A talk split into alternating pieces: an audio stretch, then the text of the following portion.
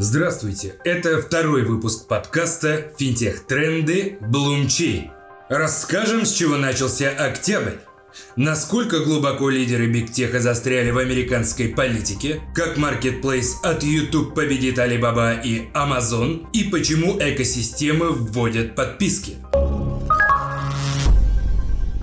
Главы Twitter, Facebook и Google вновь отдуваются за пользовательский контент – в рамках действующего в США законодательства медиаплатформы обязаны модерировать посты, но они освобождены от прямой ответственности за их содержание, в том числе незаконное. Члены республиканской партии давно борются за отмену 230 пункта закона о порядочности в коммуникациях. Они подозревают тех гигантов в цензурировании части контента, который отражает взгляды консерваторов. В мае Дональд Трамп даже подписал указ о пресечении цензуры в соцсетях. Претензии регуляторов связаны не только с политикой, но и с нерыночным поведением бигтех-компаний. Прошлые слушания с участием топ-менеджеров Apple, Amazon, Google и Facebook дали понять, вскоре корпорации будут ограничивать. Например, могут обязать юридически и экономически разделить бизнес по разным направлениям. Европейская комиссия также намерена потеснить американские корпорации новым законопроектом. В частности, бигтеху могут запретить предустанавливать устанавливать и продвигать исключительно свое программное обеспечение. Кроме того, частично запретить использование данных европейских пользователей в коммерческих целях.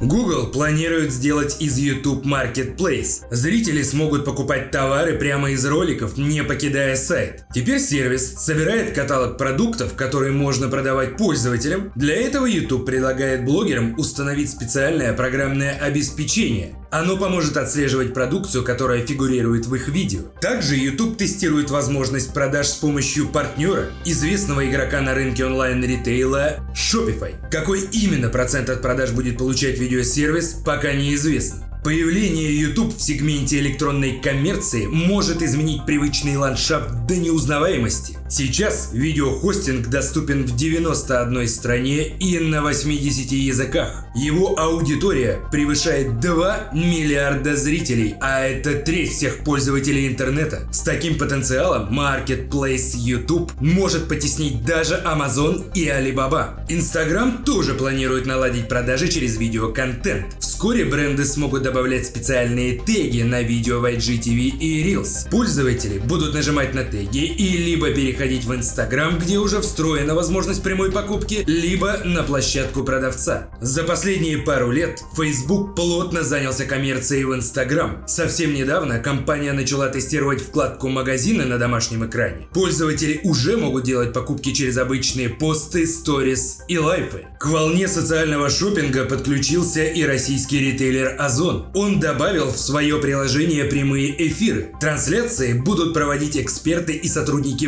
брендов. Зрители смогут задавать им вопросы и покупать товары из эфира со скидкой. По прогнозам Озон, новая функция должна повысить конверсию в продаже как минимум на 20%. В Азии видеоконтент давно стал не просто частью индустрии развлечений, но и мощным каналом продаж. Особенно популярны прямые трансляции, где блогеры рассказывают о продуктах и одновременно их продают. По оценкам экспертов, в 2020 году мировые продажи через трансляции могут превысить 100 миллиардов долларов.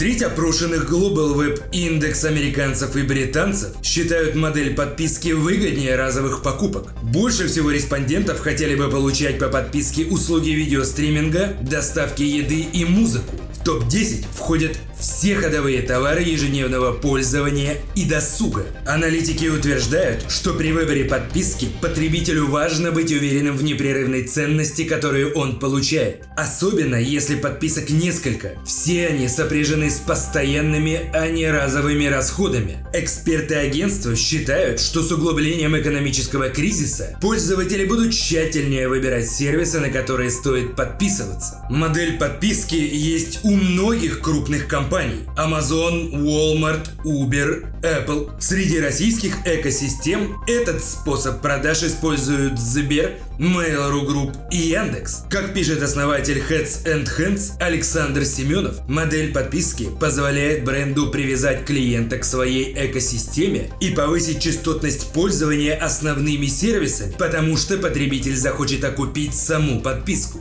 Если узкопрофильные бренды предлагают подписаться на один тип товара, то экосистема решает сразу несколько потребностей пользователя. В Moody's посчитали, покупка годовых подписок Сберпрайм 10% клиентов Сбербанка увеличила бы небанковские доходы на 10 миллиардов рублей. Это 2% годовой операционной выручки.